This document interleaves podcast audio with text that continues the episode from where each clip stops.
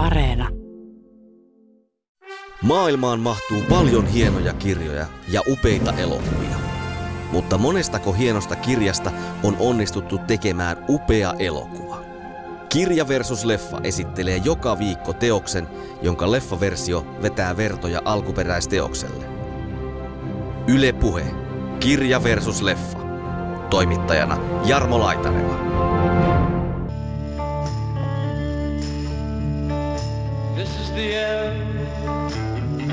Beautiful friend.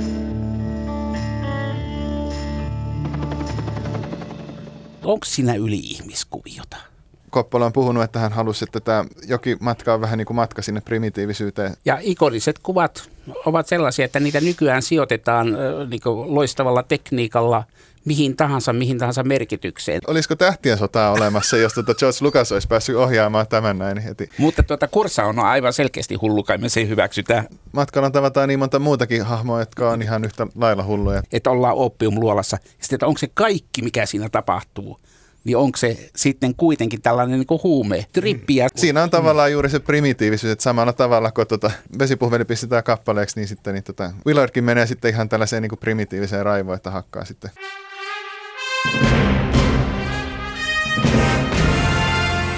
Joseph Conradin alunperin lehdessä jatkokertomuksena ilmestynyt Pimeyden sydän julkaistiin kirjana vuonna 1902. Kolonialismiin ja ihmismielen synkkiin syvyyksiin sukeltavan teoksen suomensi Kristina Kivivuori 1960-luvun lopulla. Reilut sata vuotta ilmestymisensä jälkeen pienoisromaani on osa länsimaista kirjallisuuden kaanonia. Francis Ford Kappalan löyhästi Pimeyden sydän teokseen perustuva ilmestyskirja Nyt tuli ensi iltaan vuonna 1979. Kappalan elokuva oli välitön yleisö- ja arvostelumenestys, ja Kongosta Vietnamiin siirretty elokuvasovitus luetaan edelleen maailman parhaiten leffojen joukkoon. Kansani teoksista keskustelevat kansallisen audiovisuaalisen instituutin Kavin erikoistutkija, dosentti Jari Sedekreen sekä elitistiverkkolehden toimittaja Paavo Ihalainen. Tämä on Kirja vs. Leffa, ohjelma tarinoiden ystäville.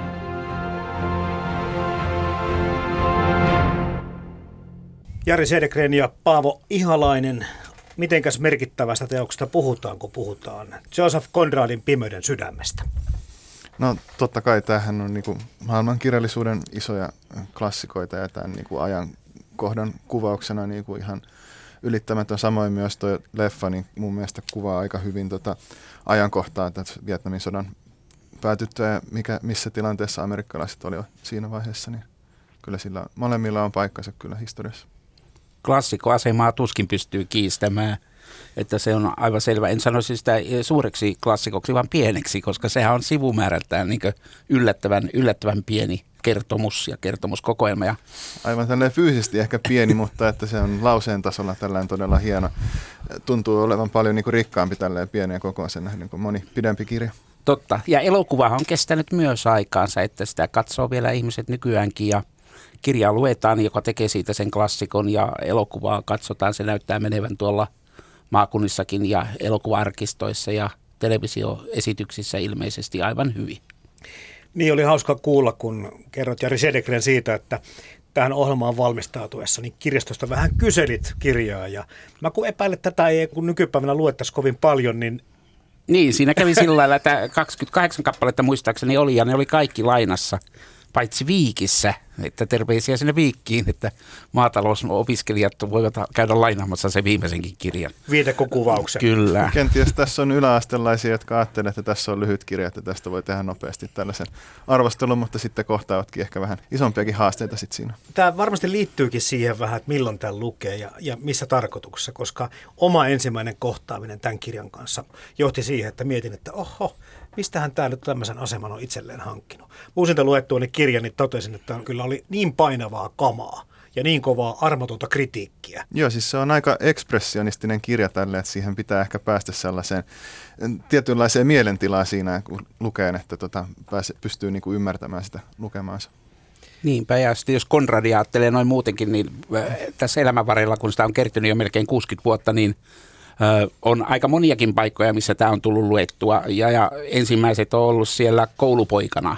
Ja, ja sitten kun tuli televisiossa Konradi jotain muita sarjoja, Nostromoja, Hopealaivat, mitä näitä oli, pitkiäkin TV-sarjoja, erittäin suosittuja kaikkialla maailmassa, niin siinä yhteydessä Konrad taas nousi sillä, että tuli luettua ja ostettua sinne hyllyn kakkosiviin taakse piiloon aika monta näistä englanninkielellä. Että mä puhun omituisen, se johtuu siitä, että mä luvin englanninkielisen version, kun mä en saanut sitä suomenkielistä ajossa haltuun. Mullakin oli tuo englanninkielinen versio omassa. No niin, me puhutaan molemmat omituisia. No niin, joo. Pahoittelut käännöksen. Mulla vain tuota tässä tämä, oliko tämä Kristina Kivivuoren kääntö? Kyllä. Kun puhutaan tästä romaanista tai romaanin kielestä, ei voi sanoa ehkä poliittiset, mutta rodulliset epäkorrektiudet, tämän ikäisiä teoksia kaikkia vaivaa. Että sen ei todellakaan suomennoksesta ole kiinni, vaan sitten tietenkin, että elämä ja asiat on muuttuneet aika paljon tietenkin tämän kirjan kirjoittamisesta. Joo, no siis tässä nyt kohdellaan niitä Afrikan alkuperäisväestöä aika sellaisena niin kuin luonnonvoimana, että he on hyvin tuossa niin kuin taustalla, että kyllä sitä päivitellään, että miten huonosti heitä kohdeltaan ja miten he kärsii nälästä tai sairauksista, mutta että kuitenkin, että ei siinä oikein yksilön tasolle sitten mennä tai tälleen ymmärretä heitä niin kuin ihan sama, samalla tasolla ihmisinä kuin. Todellakin on näin, että, että yksikään henkilö ei nouse hmm. sieltä esille, että he ovat vain niin ihon värinsä perusteella tai sitten sellaisena niin joen rannalla olevien kylien asukkaina tai, tai sitten kapinallisina tai muuta. Kaikkia tällaisia nimityksiä siihen tulee. Että ei todellakaan kestä tällaista postkolonialistista kritiikkiä, mitä nykyään paljon harrastetaan. Mutta jos lukee historiallista aineistoa ja historiallisia tekstejä, niin pitää olla sitä sietokykyä sen verran. Ei lähteä tietysti mukaan ikään kuin toistamaan, että tässä tämä nyt maailman suurimmat ajatukset on, vaan, vaan sillä lailla, että pitää niin ymmärtää sitä omaa aikaansa. Se on se, mitä opetetaan yliopistossa historiassa.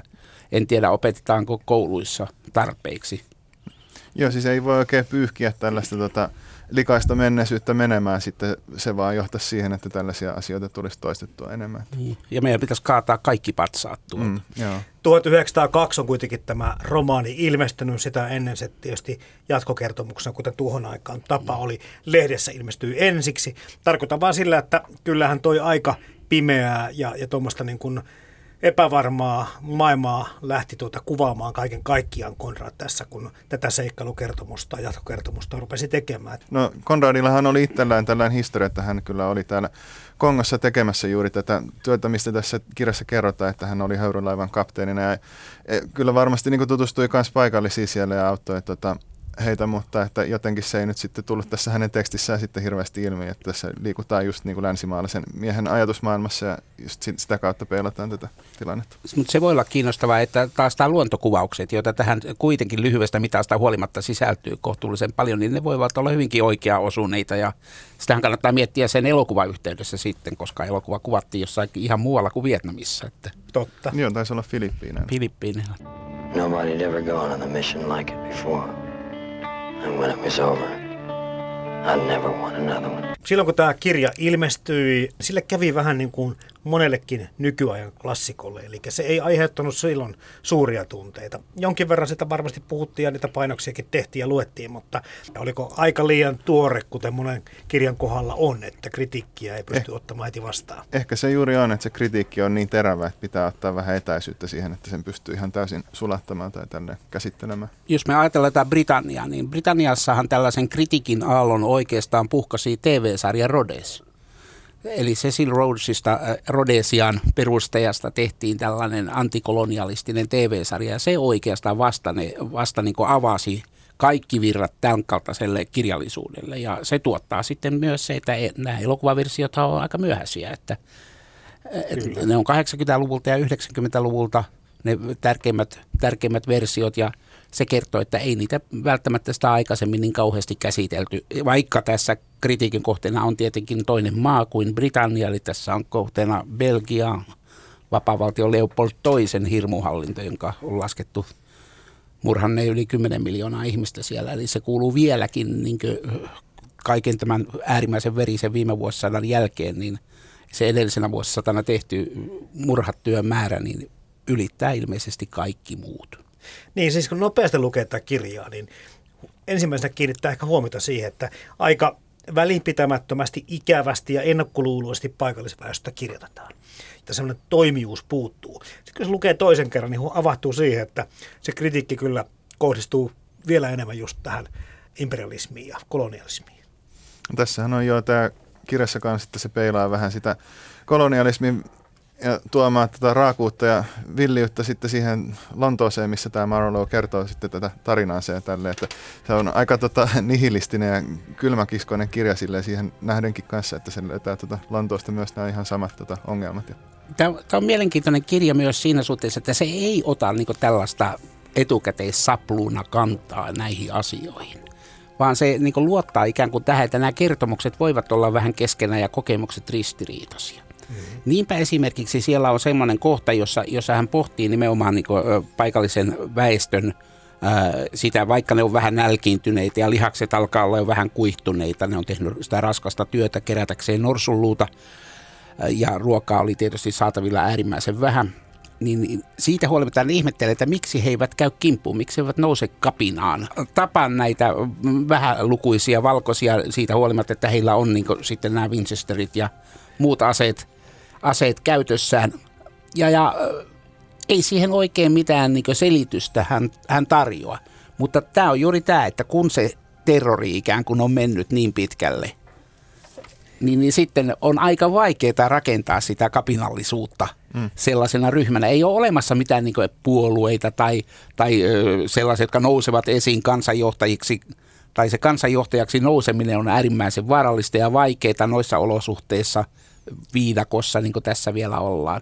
Kyllä sitä on niin aika vaikea keksiä, että miten sieltä saataisiin niin asestettuja kokeneita, väkivaltaisia, länsimaisia joukkoja niin ajettua niin alas, että se ainoa konsti on melkein se, että se järjestelmä romahtaa siihen omaan mahdottomuutensa. Ja siihen järjestelmän romahtamiseenhan tämä Konrad viittaa aika usein siellä omassa tekstissä. Ja tämä on just näitä niin vastapuolia, että ei Konradkaan usko sitä, vaikka hän koko ajan kertoo tästä tehokkuudesta ja systeemin niin siitä parhaista puolista, joka ulottuu myös näihin yksilöihin. Ja siinä suhteessa alkuperäisväestö jää vähän pois, mutta samalla jäävät nämä asemanjohtajat, koska ei heilläkään ollut aloitekykyä eikä organisointikykyä eikä paljon mielikuvitustakaan niin asioiden hoitamiseen. He vaan hoitavat sen ja käyttävät siinä sitä väkivaltaa apuna. Vaikka puhutaan, että Kurtz on hirveän tällainen karismaattinen hahmo ja monen niin kuin taidelajin tällä harrastaja osaaja, että hän osaa maalata ja tehdä musiikkia ja muuta, et, mutta että tota, ei se silti ihan niin kuin täysin selväksi käy, että miten hän onnistuu keräämään sitten joukot ympärilleen tai tälleen. I'm short and we gotta go up there so you can kill one of our own guys. Mua alkoi kiinnostaa tässä matkalla, kuinka varhaisessa vaiheessa Marlow alkaa kertoa ikään kuin niistä ajatuksissa, jossa Kurtz on kuollut tai pitäisi tappaa. Koska se on siis tämä kuvio, että kuitenkin on olemassa tämmöinen niin yksilödiktaattori Kurz, jonka varassa ikään kuin tämä systeemi nyt sitten pyörii sillä pienellä alueella, jossa hän oma norsulubisnestään tekee tavoilla, jotka ovat kauhistuttavia joita kukaan ei voi hyväksyä, eivät edes hänen omat pomonsa, vaikka hän tuottaa enemmän kuin muut norsulun keräjät yhteensä. Mutta joka tapauksessa tämä on kummallista, kuinka pitkälle se menetään yhden jutun ja siihen tarvitaan sitten tämä. Mä mietin, että onko se kuitenkin sitten, vaikka niin filosofia puolella jos mietitään, niin onko siinä yli-ihmiskuviota? Ajatellaanko Kurtsista ikään kuin yli-ihmisenä? Ja se ei ollut pelkästään ihailu, vaan siellä on myös, niin kuin, että Kurtsin vaikutus oli tähän yhteenkin kertojaan, että ihailin häntä, mutta ihailin tavalla, joka oli kateutta. Mä ajattelen, että tässä kyllä on sellainen niin kuin mielikuva, mikä rakentuu Kurtzista tässä niin kuin matkan varrella ja silleen koko aika enemmän ja sellaisen suurempana miehenä, mutta sitten se on kuitenkin ristiriita, kun hänet niin kuin oikeasti löydetään. Hän on tällainen laiha ja tota, erittäin sairaaloinen mies, että, joka Ihmisillä. Pysty, joo, pysty, ei pysty edes kävelemään, että on, joudutaan paareilla kantamaan ja muuten. Että itse asiassa on vähän sama se, että, että kun häntä kehutaan näin suunnattomasti, että hän toteuttaa niin kaikki nämä länsimaisen tehokkuusvaatimusten perustat, vaikkakin se tekee ne tavalla, jota ei voida metodisesti hyväksyä, niin, niin siitä huolimatta siitä tulee sitten sitä kritiikkiä, että ei tämä nyt ihan oikein mennyt kuitenkaan. Mutta kysymys on sama juttu, mikä elokuvassakin tulee, se, että milloin se raja ylitetään. Ja se elokuvassa toimii täsmälleen samalla tavalla, että mm. omat haluavat joo, joo. Niin kuin pois vallasta kurtsin. Mm. Ja se on niin kuin sillä tavalla kiinnostavaa, miten se toimii ihan, ihan yksi yhteen, vaikka se on siirretty tapahtuman paikka toisaalle. Mutta sitten mulle tuli mieleen, nyt kun Paavo Ihalainen puhui tuosta äsken, mitä norsulukauppias Kurz harrasti, kuvataidetta ja tunti musiikkia ja muuta ja lumasi siis karismalla ja puhetaidolla lähimmäiset, niin mulle tuli tästä kaikesta suuruuden hulluudesta ja tästä kaikesta tuhon kylvämisestä niin kuin tämmöinen hyvin ennakkokuva Hitleristä ja hänen valtaan nousunsa. Se tunne siitä, että ei hemmetti, näin se varmaan on tapahtunut. Joo, siis kyllä se on ihan hyvä havainto mun mielestä. Siinä on se kirja, mikä Kötsiltä löytyy, missä sitten loppujen lopuksi niin kuin sanotaan, että kaikki pitäisi tappaa tai jotain tällaista näin, että se sitten tulee sellaisena niin kuin iskuna sitten siihen, että on ihailut ja tälleen kasvattanut tätä kuvaa ja sitten havaitsee, että tämä onkin kuitenkin tällainen hyvin tota, nihilistinen näkökulma, mit, mitä hän niin kuin ajaa. Niin kuin puhutaan nyt sitten näistä teemoista, kolonialismi, mikä tässä siirtomaapolitiikka, sen oikeutus ja tulokset totta kai on niin kuin hyvin keskeisessä roolissa. Mutta tämä pimeyden sydän, ja sitä kun katsoo, miten ihmiset sen käsittää kukin tahollaan, niin mitä te ajattelette siitä, jos puhutaan siitä, mitä meidän kaikkien sydämessä se pimeys on, niin mihinkä tässä niin Konrad mahtaa viitata, että mistä tämä pimeys tai pahuus meidän sydämeemme on, niin kuin, mistä se on peräisin? Ensinnäkin tämä pimeyssana, eka kerran se tulee tässä kirjassa esiin siinä, kun puhutaan kartoista. Eli puhutaan kartoista, jos me tiedetään, niin kuin Afrikka oli 1800-luvulla alue, jossa oli isoja valkoisia läiskiä. Kyllä. Niin, niin siinä ei ole sen kummempaa niin tämän lähtökohdan kannalta se, että nyt nämä valkoiset läiskät, sen on korvannut darkness. Niin, siis ne on Pime- pimennossa. ne, on, ne on nyt pimennossa, mm. eli nyt ne on niin ikään kuin löydetty ja, ja ne on olemassa ja ne on piirretty kartalle ja siellä on sitten olemassa tämä, tämä ää, läntisen, läntisen tehokkuuden vaatimuksen ää, perusrakenteet. Ja, ja sen mukaisesti pi- pitää sitten mennäkin. Tämä on mielenkiintoista ajatella, että mitä se sydän on, jos kysymyksessä onkin kartan niin tunnetut alueet. Et se itse asiassa niin kääntyy just päinvastoin kuin mitä me, mitä me Totta, ajatellaan. totta. Me ajatellaan tätä niin tällaista niin viimeisenä, viimeisenä niin tuntemattomana alueena, jossa nyt sattuu olemaan sitten, mutta eihän se ole tuntematon alue päinvastoin, että sehän on nimenomaan valkoiset ovat tehneet ja ovatko he kolonialisoineet sen? Eivät, vaan ne ovat valloittaneet sen. Ne on konkistadorit tekivät sitä, ja siihen viitataan kirja alussa, silloin kun mennään Thamesin rannolle ja puhutaan englannin. Ja siinä sanotaan, että kuinka roomalaiset niin valloittivat Englannin ja pistivät pystyyn sinne systeemiin, jota hoidettiin väkivallalla ja kaikkea muuta. Mutta joko tuohon aikaan tiedettiin, että ihmisrotu on Afrikasta kotoisin. Tarkoitan tällä sydämellä sit siihen, että, että siellähän sydänmailla ollaan. Ihmisellä on sydänmailla, kun ollaan Afrikassa. No mä en oikein usko, että sen ajan antropologia oli kyllä kauhean määrittelevää heitä kohtaa kyllä. Jotka Niin, tässä, tässä viitataan antropologiaan siinä, kun tämä kertoja menee, menee lääkärillä käymään, Kyllä. joka mittaa, haluaa mitata hänen kallonsa. Joo. Et si, siinä on niin kallon mittauskoti, että sillain, sillain kyllä tämmönen, tämä perusta on ikään kuin selvillä, mutta ja siellä on sitten tämä, tämä niin Fraserin Vogue, Golden Vogue, kirja, kirja tunnetusti taustalla, ja, ja, joka näkyy siinä elokuvassa sitten ihan kuvanakin se kirja. Et kyllä, kyllä nämä asiat on siellä taustalla, mutta samalla lailla kuin tämä valloittaminen ei enää pysy siinä varsinaisessa keskiössä, koska se on jo valloitettu ja nyt vaan pidetään yllä sitä, niin silloin tämä kolonialismi ikään kuin virtaa tällaisena taloudellisena hommana, että kun siinä puhutaan siitä systeemistä, että millä systeemillä tätä kuviota pidetään yllä, mikä tuottaa tämän kaiken, niin se on se, on se kolonialismin, kapitalismin yhdistelmä. I smell of napalm in the morning. You know, one time we had a hail bomb for 12 hours. When it was all over, I walked up. We didn't find one of them, not one stinking dink body. Ja, ja se on aika hienoa, millä tavalla Konrad ikään kuin sanomatta sitä asiaa, niin niin se tuo esille sellaisen kritiikin. Konrad oli kuitenkin, se oli ulkomaalainen siellä Britanniassa, että ei se voinut hypätä ikään kuin sosialistien kelkkaan. Tai alkaa, alkaa tällä niin kuin, puhumaan sitä kritiikkiä, mitä oli niin esitetty. Globaalilla tasollahan silloin ei oikeastaan ollut tällaista kritiikkiä, mutta oli kyllä nämä yksittäiset esimerkit aika, aika selkeitä. Et sillä hän pysyi siellä paljon ovelammalla ja paljon niin kuin vaikuttavammalla tasolla.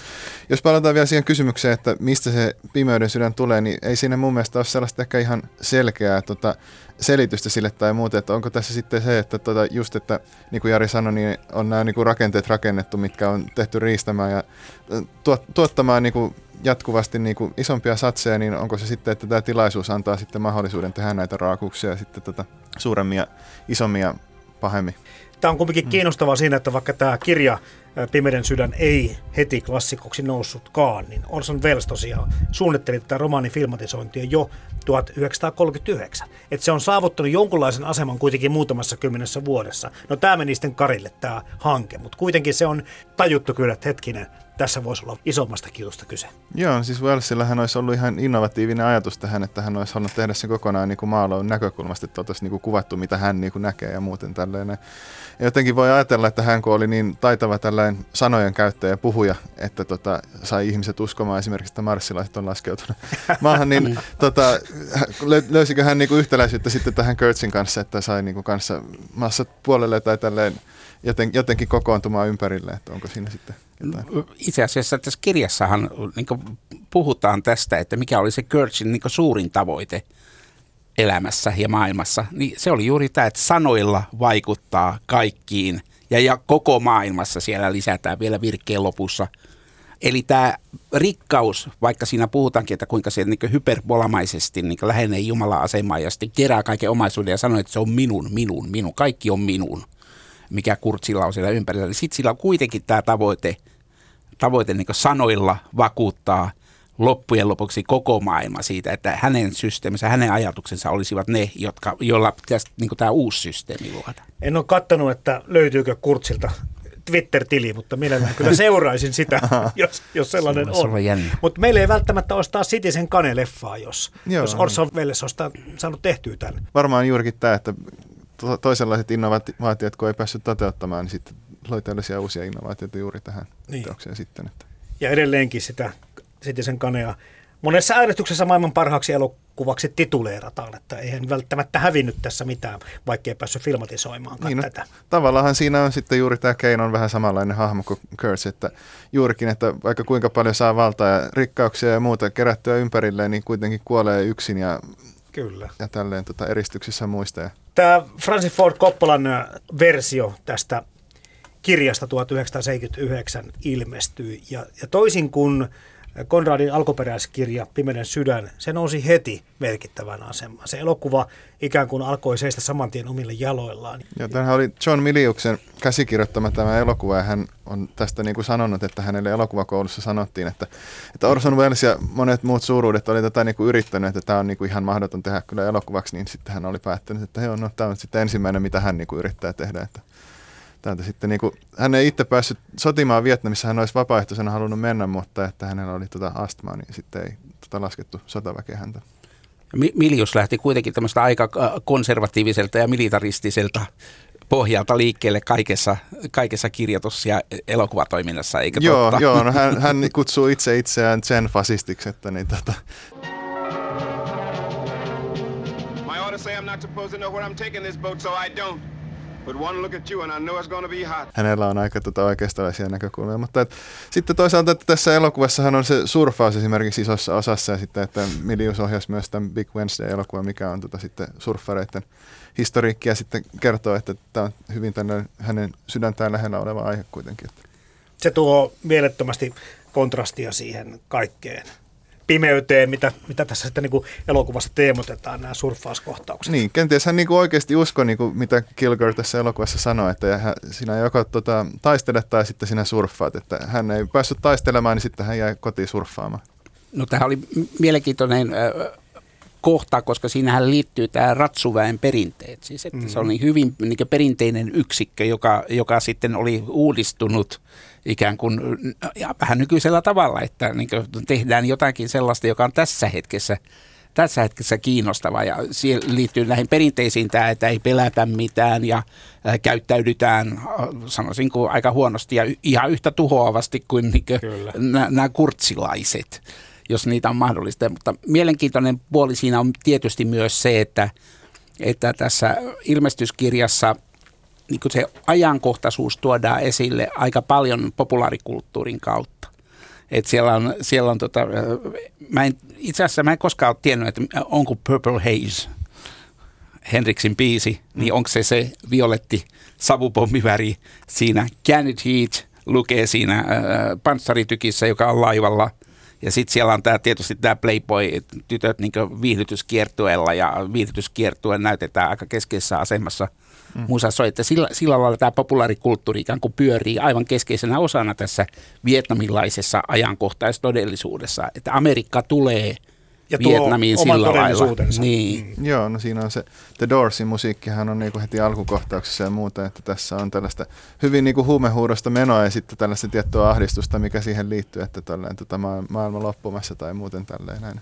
Eikö tämä hu- huumehuoruisuus, mua niin miellyt, ei, ei niin välttämättä aina miellytä se ajatus, että me ratkaistaisiin tämä ongelma tämän elokuvan selkeydestä puhumalla vaan näistä huumeista, että miten, miten jätkät vetää niin kuin, rentoutuakseen tai muuten. Niin kuin me tiedetään, että amerikkalaiset sotilaat todella käytti paljon huumeita Vietnamissa. Olosuhteet olivat aika mahdottomat, mikä näkyy leffassakin aina silloin tällöin. Mutta että vetään siis huumeita, mutta siitä muodostuu tällainen, tällainen tuota, sano, käyttäisin jotain kirjallisuustieteen termiä välitila. Eli tämä on tämmöinen välitilan omainen, omainen vaihe, jossa ei ole olemassa mitään ratkaisua mihinkään asiaan. Vähän samalla lailla kuin tuossa, tuossa kirjassa ei ole olemassa mitään varsinaista ratkaisua näihin ongelmiin, havaittuihin asioihin tai mihinkään muuhun. Ja oikeastaan vaan tämä kuolema on niin se. Ja se on se Doorsin The End-biisi, mm. joka, joka on se ratkaisu kuolema siellä. Mutta muuten ollaan tällaisessa välitilassa, jossa sitten tapahtuu kaikkia asioita.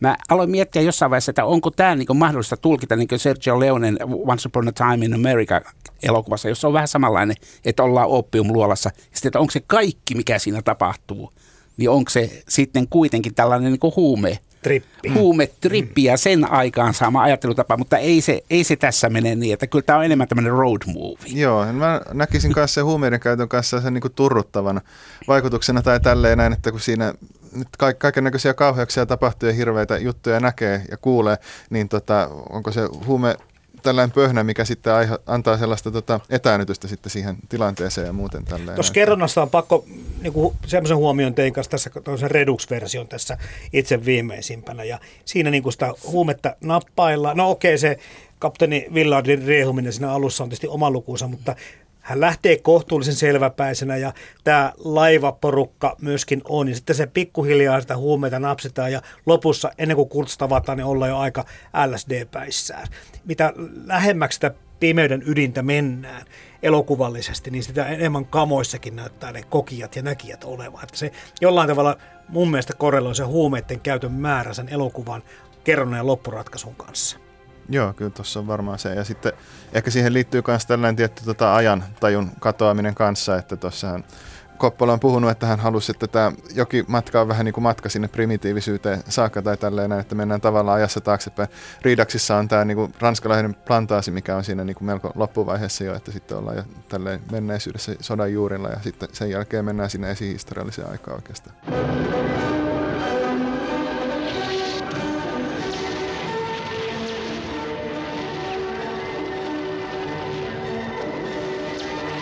Jos mietitte omaa historiani Jari Sedekren ja Paavo Ihalainen, milloin te olette törmännyt siis tähän kirjaan, Konradin kirjaan ja tähän Koppolan leffaan eka kerran ja muistatteko minkälaisia fiiliksiä se teissä aiheutti?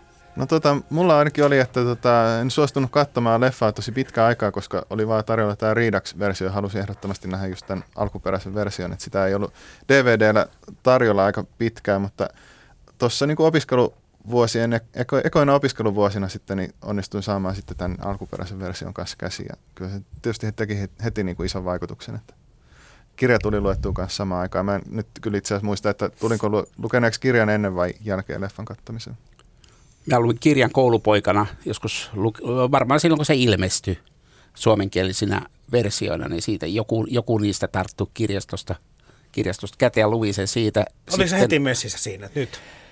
No ei, kyllä se ei se ole mitään semmoista hirvittävän vahvaa mielikuvaa jättänyt sillä kierroksella. Että, että mä toisen kerran jouduin sitten, oli tuota, nuoren voiman toimittaja, oli lähdössä ulkomaille ja sen piti kirjoittaa samasta aiheesta, mistä me tänään puhutaan, eli elokuvasta ja kirjasta. Ja hän sitten ei keksinyt ketään muuta kuin minut siihen, siihen tekemään ja piti keksiä, että mikä. Ja silloin oli ilmestynyt jo elokuva, jonka olin nähnyt ja, ja, ja sitten tuota, kirja oli silloin luettu ja piti lukea uudestaan ja sitä kautta se sitten tuli. Sitten mä olin jossain radio-ohjelmassakin puhumassa tästä ja että tämä on niin aina pompannut uudestaan esiin ja joka kerta mä lähden ikään kuin tyhjästä. Mm. Siis sillä että, että toki mä muistan että sieltä asioita ja kaikkea muuta, mutta, mutta tämä niin läpiajattelun taso, että mä jotenkin tunnun, että täällä studiossa pystyy vielä niin pitää sitä kasassa, mutta heti kun lähtee pois, niin se jonnekin häipyy, häipyy niin se purppura savu siellä, mut, siellä joella, mut Saikonjoella. Klassi, klassikko on semmoinen, että siihen palataan. Ja te olette molemmat palannut sekä elokuvaa että kirjoja, ja se kertoo totta kai tästä hommasta paljon. Ja jännällä tavalla myöskin teki sen, että se on alussa, kun eka kerran mietin tätä elokuvaa, tai kirja-elokuvaa paria, että tästä ei ole kyllä napattu kovin paljon mukaan tästä kirjasta tähän elokuvaan. Nyt kun tässä katsoja luvin tämän, aivan eri, eri tavalla niin kuin keskusteli sen alkuperäisteoksen kanssa. Joo, kyllä tämä aika taitavasti kyllä mun mielestä saatu se konteksti sijoitettua sitten uudestaan tai tälle, että tuotu uudella tavalla esiin sitten. Mä kiinnitin huomiota siihen, että siis erilaisuuteen, kun, kun tuota tästä silloin vähän etukäteen puhuttiin, niin mä aloin miettiä sitä sillä lailla, mitä mä en ollut koskaan aikaisemmin ajatellut, että miten nämä ero on niin toista. Ja silloin se tärkeimmäksi eroksi tuli mun mielestä se, että, että miten Konrad on pistänyt tuon kirjan pystyyn. Että siellä on niin tiettyjä tarinoita, jotka eri ihmiset kertoo. Ja sitten ne tarinoiden sisällöt perustuvat aina siinä, että hän ottaa yhden piirteen. Se on hyvin käsitteellinen. Siellä on aina, jos näki sitten, näki sitten mitä on tähän monisten nippuni reunoille kirjoittanut. Siellä on yksittäisiä sanoja, alleviivauksia, joille tämä tarina menee niin eteenpäin. Ja kun tämä elokuva nyt on sitten tämmöinen matkakertomus, mm-hmm. johon liittyy sitten tämä ylimääräisinä niin surffauskohtaukset ja, ja, ja tietyt, tietyt niin kuin, asemat. Molemmissahan on tämmöisiä asemia. Kyllä, Mut, mutta niin tämä on niin so, sotilasasema. Mutta kun tämä menee niin matkakertomuksena, jonka pääsisältönä on – Siis samalla lailla kuin se tuossa oli ehkä se kolonialismi kautta äh, valloitus kautta äh, kapitalismin toiminta, tehokkuus ja systeemi, niin tässä on tämä sama asia, mutta sotilaallisella puolella. Kyllä. Että on, on niin sotilaallinen tehokkuus, ja, ja siitähän tässä niin puhutaan, että kun niitä ratkaisuja tehdään siitä, että saako Kurtsa, Eversti Kurtsa, saako se säilyttää henkensä vai ei, niin se lähtee juuri siitä militaarisen tehokkuuden näkökulmasta kaveri on niin revennyt irti tästä kuviosta ja, ja sen jälkeen sen, sen voi tappaa. Ja, ja tämä on suuri ero, koska, koska tällä on niin selkeä päämäärä tällä Villardilla, kapteeni Villardilla. Että sillä on päämäärä, sillä on sotilaallinen tehtävä, jota se järkähtämättömästi toiminnan tehokkuuden miehenä tekee ja se vertailee itseään tähän toiseen samaan koulutukseen, niin samanlaista vertailua on tuollakin, mutta se ei lähde siitä, että paitsi että tuossa kirjassakin Konradi niin siinä sanotaan, että tämä herra Marlow, kaikki olettaa, että hän on tullut tappamaan kyllä, se kurtsi. Kyllä, niin. Se oletusarvona on se, että hän on tappanut se, mutta itsehän ei sillä lailla ajattele missään vaiheessa.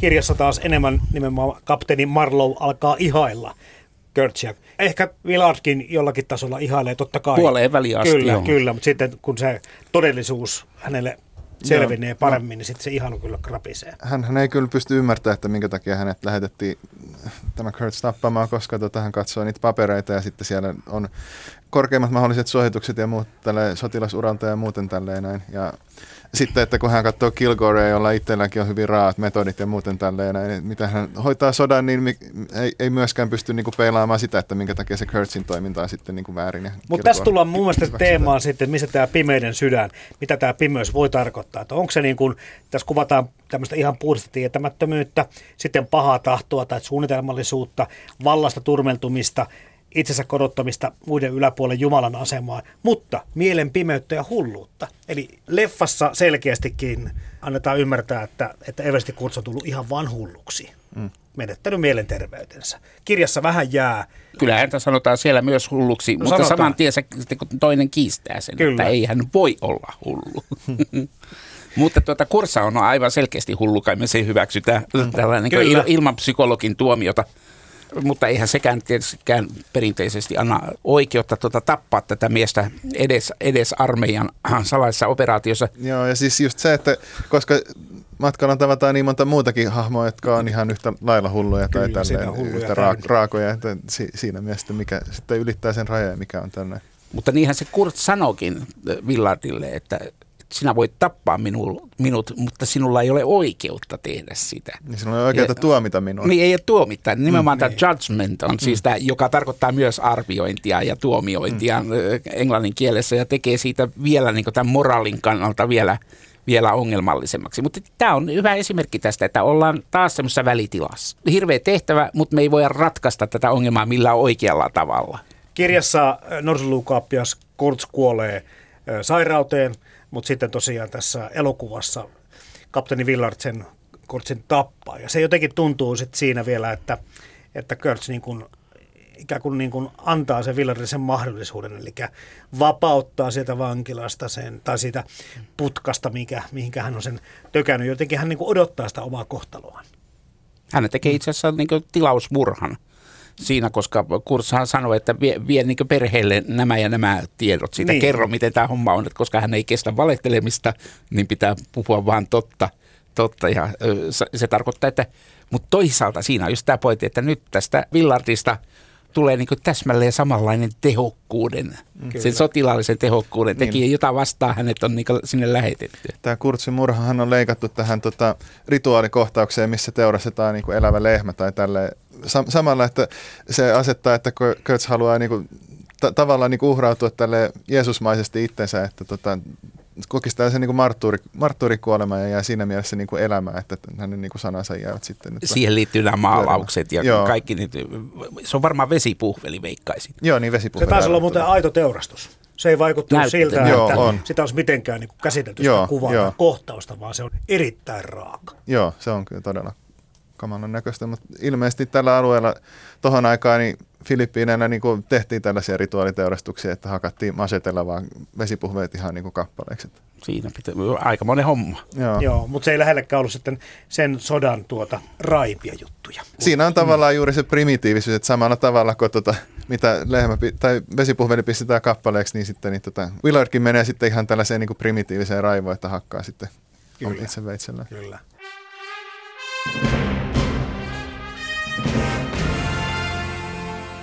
Yle Puheen sivulla voit äänestää, kumpi teos on enemmän mieleesi. Käsittelyssä oleva kirja vai siitä tehty leffa. Ja mieluusti perustelujen kerran. Tämä on Kirja vs. Leffa, ohjelma tarinoiden ystäville.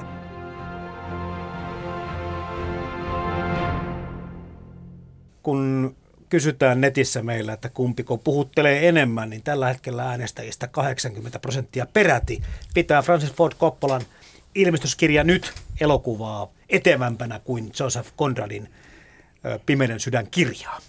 No tavallaan just sen niin kuin ekspressiivisyyteen liittyen, tämähän on todella kauniisti ja hienosti ja ikonisti kuvattu tämä leffa, että se kyllä jää mieleen nämä kuvat siitä todella, todella niin kuin pitkäksi aikaa mieleen. Et kirjassa se vaatii ehkä vähän enemmän työtä, että tota saa nämä mielikuvat ja muut, muut tälleen omaan päähänsä. Että en sitten tiedä, että tota, mi- missä niin kuin suhteessa sitten kirja tunnetaan verrattuna leffa, että onko leffa selvästi tunnetumpi vai sit- joo. Joo, kyllä se varmasti näin on, että jos niin ensimmäisen kerran elokuvan nähtyä niin, tai kirjan lu- luettua niin pyydettäisiin ihmistä, lukijaa ää, tai katsojaa kertomaan, että mitä siinä on, niin tämän kirjan toistaminen olisi niin äärimmäisen paljon vaikeampaa kuin se, että elokuvasta riittää yleensä se, että tiedetään joitain keskeisiä kohtauksia ja päähenkilöiden nimet ja osata, osataan ikään kuin tämä trivia siinä ympärillä. Kirjassa ei tämmöistä triviaa ole. Täällä muuten joku kommentoi myöskin, että saa vähän parempaa kontekstia, jos lukee kuningas Leopoldin haamusta, joka kertoo siis Kongon siirtomaajasta Belgian vallan alla. Ja ehdotetaan vielä, että jokaisen eurooppalaisen pitäisi tähän kirjaan tutustua. Onko tämä teille tuttu teos?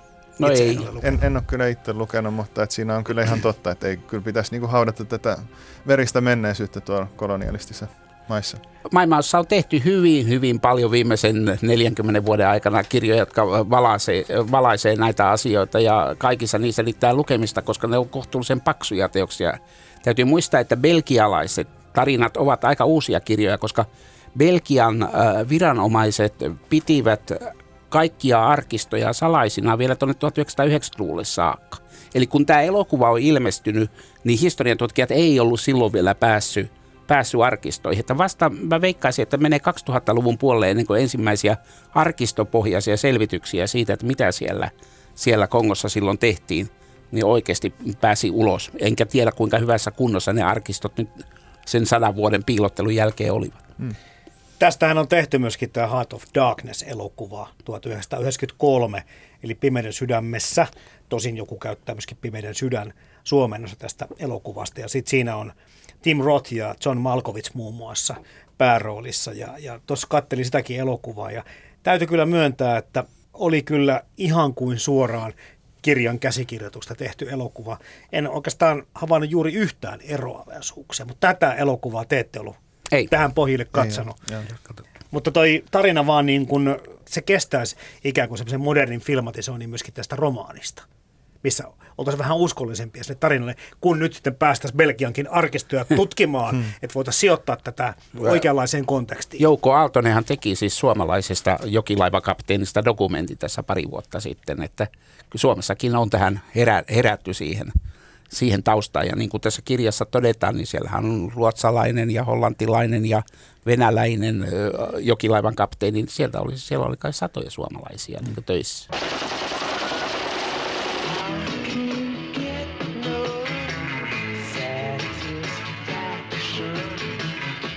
Se on mielenkiintoinen, tämä venäläinen tässä kirjassa esitetään sitten Kurtzin tämmöisenä jonkinlaisena, no en tiedä onkohan palkollinen, vaan muuten vaan jäänyt sinne vapaaehtoiseksi, tämmöiseksi niin kuin harlekiini-hahmona häntä pidetään siis suoraan noin pellenä. Ja nyt sitten kun mietitään ihan samalla tavalla tässä leffassa, kun kapteeni Willard saapuu sinne ja siellä on sitten lehtimies, jenkkilehtimies, joka on vähän niin kuin seonnut samalla tavalla. Eli että onko niin, että kaikki tämmöisen niin kuin mielivallan alle alistuvat ihmiset ovat jollakin tavalla myöskin mentaalisesti vähän häiriintyneitä, vai, vai onko se niin kuin isompiakin jopa tämmöisiä viittauksia siihen, että me ollaan kaikki vähän niin kuin Ehkä näkisin tämän, että se kertoo siitä, että on rakennettu tällä vähän niin kuin feodaalinen systeemi tai tälle, että on itse asetettu itse kuninkaan paikalle ja sitten löytyy tämä hovinaari Narri. täällä. Tällainen. Yleensä se hovinaarin tehtävä on niin kuin kertoa niitä tut- totuuksia vitsimuodossa sille niin kuin kuninkaalle tai tälleen, mutta tässä tapauksessa se on niin kuin narri, narri käy niin kuin muita, muita niin kuin houkuttelemassa tai muuta tälleen, niin kuin kertomassa tätä sanomaa, mitä on saanut sieltä ylempää päin. Niin tota. se perusideahan narilla on aina se, että se on niin lähellä sitä valtaa, joka saattaa eräänä päivänä olla vaarallinen ja toisena päivänä äärimmäisen ystävällinen. Niin, niin ehkä, ehkä tämä niin symboloi, tämä, eihän hän ole harlekiiniksi pukeutunut, vaan hänellä on semmoisia niin erivärisiä raita, raitoja vaatteissa ja muusta, josta tulee tämä vaikutelma harlekiinista. Kyllä, kyllä näin se oli. Kiinnitin myöskin semmoiseen huomiota, että kirjassa Konrad kuvaa Kurtzin kuoleman sairaana, kalpeana ja luurangon laihana. Ja hän sitä norsunluuta, syöksyhampaita metsästi ja lopulta sitten ikään kuin muuttui itse kohteensa kaltaiseksi. Ja mulle tuli taas mieleen tämä kuningas Midas, mm. joka ihan vastaavasti taas sitten niin kuin muutti kullaksi kaiken, joka, johon koskettiin ja sitten lopulta kuoli nälkään, kun sitten ruokakin muuttui kullaksi. Että tässä niin kuin tämmöinen, hän lähtee viemään tätä hahmoa siihen suuntaan kirjassa, mutta näin ei tietysti käy elokuvassa. Joo, no elokuvassa oli se ongelma, että Marlon Brando tuli tosissaan paikalle ihan reilusti ylipainoisena. Että Ja hänen, kännissä. Joo, hänen piti, olla, hänen piti olla hyvin niin kuin bodattu ja tällä hyvässä kunnossa. Ja sitten loppujen lopuksi kuvattiin lähinnä hänen kasvoja tai tällä, ettei tota, vyötärö alapuolelta eten, etenkään. Mutta tämä, niin tietyllä tavalla tämä Buddhan hahmo pyörähtelee aina sekä kirjassa ihan siinä alussa että lopussa. Ja tämä, tämä Marlon hahmo, joka niin kuin, periaatteessa hän on ikään kuin ä, anti-Buddha, joten hän ei olekaan tämä pyöreä kullattu, kullavä, kullavärinen patsas, vaan, vaan se on niin hauras, tosin varmaan vähän kellertävä, mutta muistaakseni siinä ei sanota sitä ihonväriä si- siinä yhteydessä. Mutta jon- jonkinlainen niin antipudha tästä tuli mulle mieleen kyllä. Ja kyllähän se Brando vähän buddha-patsalta vaikuttaa Joo, kuvauksissa hänessä, hän, joo, hänessä Siellä, äh, siellähän on siis se patsaskin.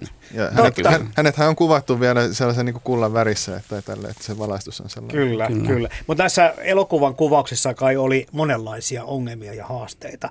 Ja nyt kun tuossa äsken puhuttiin, että, että jos Orson Welles olisi päässyt tekemään sovituksen Pimeyden sydämestä alun perin, niin olisiko meillä Sitisen kaneja. Ja taas toisaalta, jos ei kummiseta olisi menestynyt niin hyvin, niin olisiko meillä taas sitten ilmestyskirja nyt elokuvaa, koska Koppola sai sen rahatkaiset siitä. Niin tässä oli kiinnostavaa, että John Miliuksen käsikirjoituksen oli alun perin tarkoitus ohjata George Lucas, että voidaan kysyä, että olla, olisiko tähtien sotaa olemassa, jos tuota George Lucas olisi päässyt ohjaamaan tämän näin heti, heti ensimmäisellä. Mutta Lukas kieltäytynyt just sen takia, että hänellä oli tämä Star Wars Joo, ilmeisesti, ilme, joo, ilmeisesti hänellä oli American Graffiti ja Star Wars sitten niin kuin tuotannossa jo tässä vaiheessa, että hän joutui jättäytyy projektista. Niin, että pannaan se kaveri tekemään sitten mm. tämä suuri elokuva. Joo, se on ihan kiinnostavaa. Mä aina mietin Lukaksen kohdalta, että hän oli niin kuin opiskeluaikana hyvin tällainen niin kuin avantgardistinen elokuvaohjaaja ja sitten ei kuitenkaan tämän THX leffan, mikä oli hänen esikoisleffansa, niin sen lisäksi oikein ohjannut ikinä mitään tällaista hirveän tota, avantgardista, että sitten se meni sellaiseen viihdeelokuvaan sitten suoraan vaan, että mitä, mitä niin kuin olisi voinut olla, että hänestä olisi voinut tulla hyvinkin kiinnostava.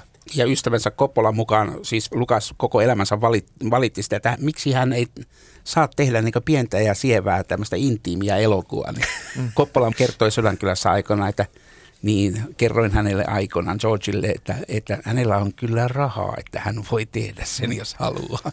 Mutta että tähän aikaan nämä herrat tekivät todella suuria projekteja ja tämäkin oli kyllä Joo. äärimmäisen kallis elokuva. Että... No, Koppola on kyllä tehnyt itse sen, mitä tota Lukakselle on niinku saarnannut, koska hän on mennyt hyvin pienen budjetin elokuvia kyllä. tekemään sitten 70-luvun jälkeen. Kun miettii sitä, että tässä ollaan puhuttu, että tämä elokuva olisi voinut mennä niin kuin muille käsikirjoittajille, muille ohjaajille. Ja monta muutakin sattumaa tässä oli, että ja se, että meillä on tämmöisiä mestariteoksia, mitä ollaan nimeltä mainittu, niin ne on aina jonkinlaista sattumien summaa. Brando ei ollut ollenkaan valmistautunut kai tähän elokuvan tekoon muutenkaan. Oli tosiaan niin kuin, mm. ei ollut podannut, oli lihottanut itsensä, tuli kännissä paikalle, ei ollut lukenut kirjaa eikä kässäriä, eikä suostunut muistaakseni edes näyttelemään vuorosanojakaan. Joo, no just näitä myöhemmin aikojen Brandosta on monia tällaisia kertomuksia kyllä, että hän ei ollut kauhean helppo työskennellä ja juuri tällä, että ei, ei lukenut käsikirjoituksia, että halusi, että nämä kerrotaan juuri niin kuin korva radioon suoraan nämä repliikit, että hän sitten lausuu ne. Me tiedämme paremmin kuin myytit, että kyllähän nyt on kirja on lukenut, koska se, se niin tietyissä kohdissa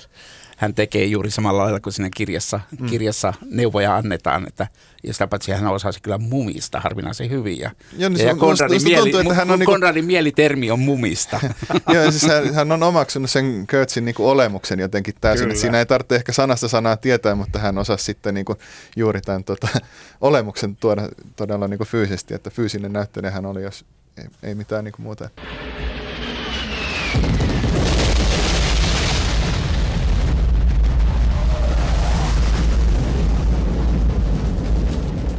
Muitakin vaikeuksia oli. Ensinnäkin se viidakkoreissu kesti ja kesti. Joo, hirmumyrskyt tuhos kaikki tota, noin lavasteet jossain vaiheessa. Ja... Niin sai hienoja kohtauksia siitä yhdestä tukikohdasta varmaan just silloin, kun se on aika monen rankkasade käynnissä. Joo, joo. Ainakin tämä Playboy-tyttö kohtauksessa, niin, niin se, se, koko lavaste meni ihan täysin päreeksi, että se piti rakentaa kokonaan alusta uudestaan. Minkälainen versio meillä olisi, jos alun perin kapteeni Villardiksi kiinnitetty Harvey Keitel olisi ollutkin pääosissa? Joo, Haavissa oli ilmeisesti Koppolan mielestä se vika, että hän ei osannut niinku suhtautua sille välinpitämättömästi asioihin, mitä, mitkä hänen ympärillään tapahtuu. Että Martin Sheen oli sitten ehkä tässä parempi, että hän, hänellä on se raivon purkaus siinä elokuvan alussa, mutta sitten sen jälkeen hän niinku katsoo kaikkea aika välinpitämättömästi ja tunteettomasti melkein. Niin, sillä on semmoiset laiskat silmät, Joo. että tarvitaan tappajan tehtävää. Ja Martin Siinkin sai se tuossa jonkun sydänkohtauksenkin kuvausten aikana. Tässä Joo. on ollut kyllä monenlaista käytä. Joo, hän, hänkin oli ilmeisesti, että ei ollut ihan hyvässä kunnossa, että ilmeisesti oli niinku vi, viinaa tullut otettua ja muuten tälleen näin, että ei ollut hyvässä kunnossa, kun lähti tänne näin. Että Monissa tämmöisissä iäkkäimmissä kirjoissa niin nämä sukupuoliroolit on sitten vähän omituisia, ohuvia, taas niitä ei ole ollenkaan. Konrad sanoo suoraan, että, että tässä ei pitänyt käsitellä naisia lainkaan, mutta koska ne niin pilavat, mikä pilavat moraali vai mikä, mitä siinä sanottiin siinä kohdassa. Ja tämä yksi kohtaus on, jossa nainen ilmestyy ikään kuin rannalle tekemään mm. erilaisia eleitä ja sitten kävelee välinpitämättä puhumaan Kurtsin kanssa Joo. No, ja osoittelemaan. Loppukohtauksen tietysti tämä Kötsin rakastettu, jolle sitten ei Maalo pysty sanomaan näitä hänen viimeisiä sanoja tai kertoa. Että Aivan, niin kirjassa on pitkä kahden kolmen sivun niin tämä mm. loppukeskustelu. Kyllä. Mm. Sitten Marlon ja ikään kuin yksin jääneen kolonialistisen vaimon välillä. Ja se on aika mielenkiintoinen, koska siinä lukija odottaa koko ajan, että, että tässä nyt Marlo ottaa sen kainalonsa ja vie mukana. Mulla jää semmoinen niin kuva kanssa, että kertoisiko hän totuuden, mutta ei suinkaan. Hmm. Kyllä se käsittelee se kirja tällaista niin kuin miesten maailmaa tai mu- muuten tällainen niin kuin se siihen aikaan oli, että tota, äh, ei, se, sekin on niin kuin ajankuvana tai tälleen näin, että Mä luulen, että se Konradin huomio siitä, että tähän juttuun ei pitänyt tulla, tulla naisia mukaan, niin se on note to himself. Hmm. Eli muistutus itselle, että älä pistä tähän Hei, naisiin. ja voi tehdä hyvän elokuvan ilman toista sukupuoltakin, koska Rare Exporttikin teki näin ilman mm. yhtään. Vain Inkerin Fööni nimeltä mm. mainitaan sillä naiset, mutta muuten ei. Joo, Reservoir Dogs ja Totta. John, John Carpenterin The Thing niin on myös tällaisia elokuvia, joissa ei yhtään naishahmoa. No niin, sitä Tulihan ei enää niin. tapahdu. Tulee elokuvia, jossa ei ole enää mieshahmoja. Joo, no. The Thing tehtiin uudestaan ja sitten siinä oli naispääosa sitten. Että. Kyllä. Joo. Se tekee oikein hyvää tälle genrelle. Palaa vaan noihin naishahmoihin sen takia, että sitten tota, yksi traagisimpia kohtauksia taas sitten tässä elokuvassa, ilmestyskirja nyt on sitten nämä playboy-tytöt, jotka ensin käy viihteellisesti esiintymässä ja saavat niin kuin valtavasti yleisöä ja suosiota ja niin poispäin. Ja yhtäkkiä sitten tässä Redux-versiossa näytetäänkin, että mitä niille kävi. Eli mm. he olivat menneet sitten jonnekin tukikohtaan, joka olisi ollut vihollisen hallussa tai vihollinen liian lähellä ja se on niin tuhoutunut. Sitten siellä nämä puputytöt tai playboy-tytöt olivat sitten karuissa alkuperäisissä oloissa. Ja se oli jotenkin todella vaikea kohtaus katsottavaksi. Niin pitkiä monologeja pääsivät esittämään.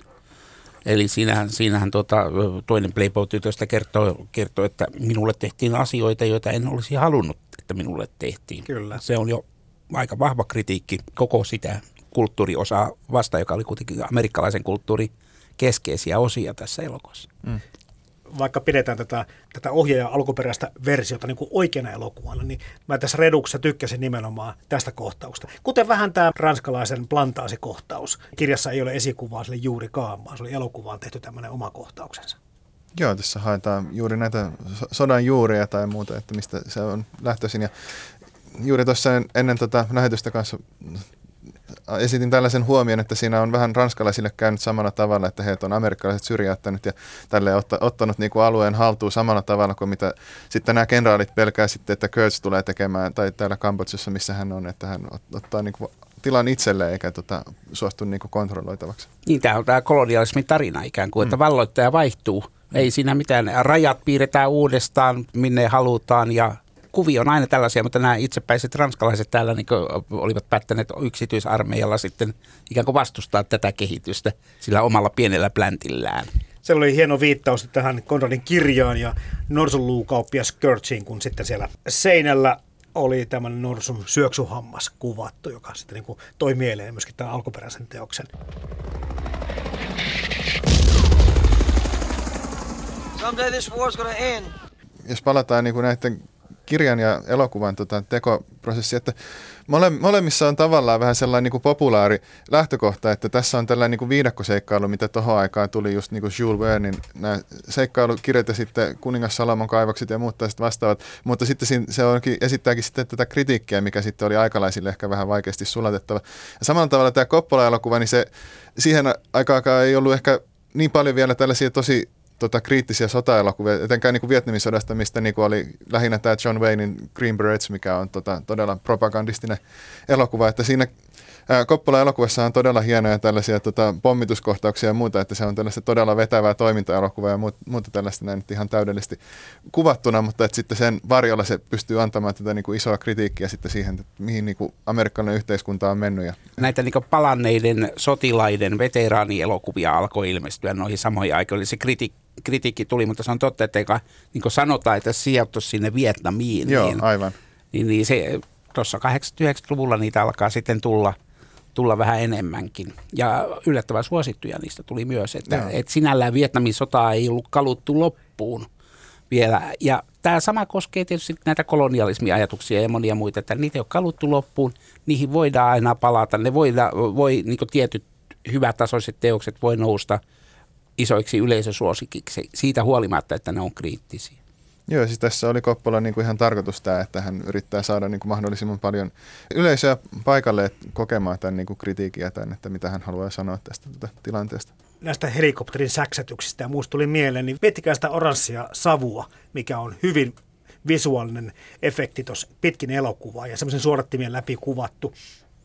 Itse olin tota, rauhanturvaajana Bosniassa ja Kosovassa ja siellä oli hiirimatot ja kaikki muut Bosnia now ja se sama oranssi siellä ja, ja ne helikopterit oli piirretty ja mulla on vaikka mitä postikorttia ja kaikkia kamoja. Että tämä kritiikki on todellakin käännetty semmoiseen käyttöön, jolle ei ehkä Coppola olisi alun perin antanut kovin paljon arvoa. Että hetkinen, että nyt tällä nostetaankin tämmöisiä arvoja. Tämä on niin kuin aika iso bisnes. Joo, no siis se just liittyy siihen sotaelokuvan vetävyyteen tai tälleen näin, että siinä on se seikkailu ja jännitysmomentti tai mikä on, että se vetoaa ihmisiä ja sitten just etenkin kuvallisesti näin vahva elokuva, niin se jää siinä, siinä mielessä mieleen ja sitten se kritiikki on, jää, jää sitten hyvin toissijaiseksi mm. usein. Ja ikoniset kuvat ovat sellaisia, että niitä nykyään sijoitetaan niin loistavalla tekniikalla mihin tahansa, mihin tahansa merkitykseen. Että siinä mielessä tämä on niin muuttunut tällaiseksi, tällaiseksi äh, tulkintaleikiksi. Ja, ja se mun mielestä niin sai kamalasti vauhtia siinä vaiheessa, kun 80, 1990-luvun alussa Neuvostoliitto ja Itä-Eurooppa kaatuu. Sieltä ei vapaaksi aivan käsittämätön määrä erilaisia symboleja niin, niin sitten niitä symboleja alettiin sijoittaa justiinsa niin päinvastaisiin tarkoituksiin kuin mi- mihin niitä oli aikaisemmin käytetty. Ja tämä sama idea niin toteutuu nyt sitten kaikille mahdollisille. Että jos sä keksit tällaisen ikonin tai symbolin tai jonkun muun ja alat käyttää sitä jossain vaiheessa, niin ei ole mitään takeita sillä, etteikö sitä käytettäisi kohta puoliin just päinvastaiseen Se voidaan omia moneen Voidaan. Se on niin fake Kulttuurista news. omimista. Kyllä. Hei, hyvät herrat, Jari Sedekren, Paavo Ihalainen, minkä verran – uskotte kestävän Joseph Conradin Pimeyden sydän kirjan aikaa ja Francis Ford Coppolan ilmestyskirja nyt elokuvan aikaa? Tällä hetkellä voisi sanoa, että, että molemmat tuntuu aika tuoreilta. Joo, no ehkä tuossa tota, liittyy enemmän vielä just se, että tota, nykyään tulisi lukea sitä kontekstin kautta ehkä enemmän, ja just, että koska tämä kirja itsessään on niin tota, problemaattinen tälle nykypäivän näkökulmasta katsottuna, ja just näiden afrikkalaisten alkuperäisasukkaiden tota, kuvauksen kautta, niin se ehkä tulee niin kuin olemaan tällainen kirja, mitä tutkitaan, mutta en tiedä, että pysyykö se sitten sellaisena, että tota, sitä niin kuin luetaan silleen muuten vaan tai muuten. Mä luulen, että se pysyy, ja syy on siinä, että Afrikasta pitää tulla taas kiinnostava. Afrikka on ollut yllättävän vähän kiinnostava alue kaikesta huolimatta siitä, vaikka, vaikka siellä tapahtuu kaikenlaista ja Kiina on ostanut kohta puolet maaosasta. Afrikkalaiset tulee isolla porukalla Välimeren yli. Siellä on alueita, joissa on jatkuvasti kriisejä, nälähätiä, sotia ja, ja hyvin, hyvin verisiä, verisiä kuvioita ylläpäällä. Mutta mä veikkaan, että Afrikka tulee nousemaan aika rajuusti huomion kohteeksi ja silloin pysyy myös tällaiset klassikkoteokset huomion kohteen. Ja elokuva on valittu monta kertaa maailman parhaat elokuvien joukkoon. Kyllä se valittaneen tulevaisuudessakin. Joo, siis se summaa jotakin siitä niin kuin ajanjaksosta niin hyvin, että tota, varmasti kyllä nyt vuosikymmeniä vielä kestää tämä. Että niin ja globaali elokuva se on, että se niin ylittää ne Amerikan rajat, mm. jota me aika harvoin ajatellaan. Mutta että kyllä Amerikallakin on ne rajat ja tämä ylittää niin komesti ja se on siinä mielessä kohtuullisen varhainen sellainen mm, elokuva. Mm.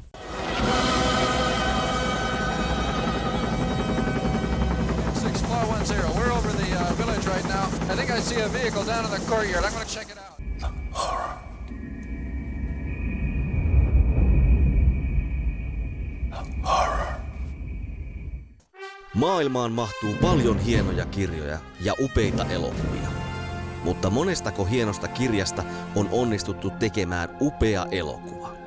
Kirja versus leffa esittelee joka viikko teoksen, jonka leffaversio vetää vertoja alkuperäisteokselle. Yle Puhe. Kirja versus leffa. Toimittajana Jarmo Laitaneva.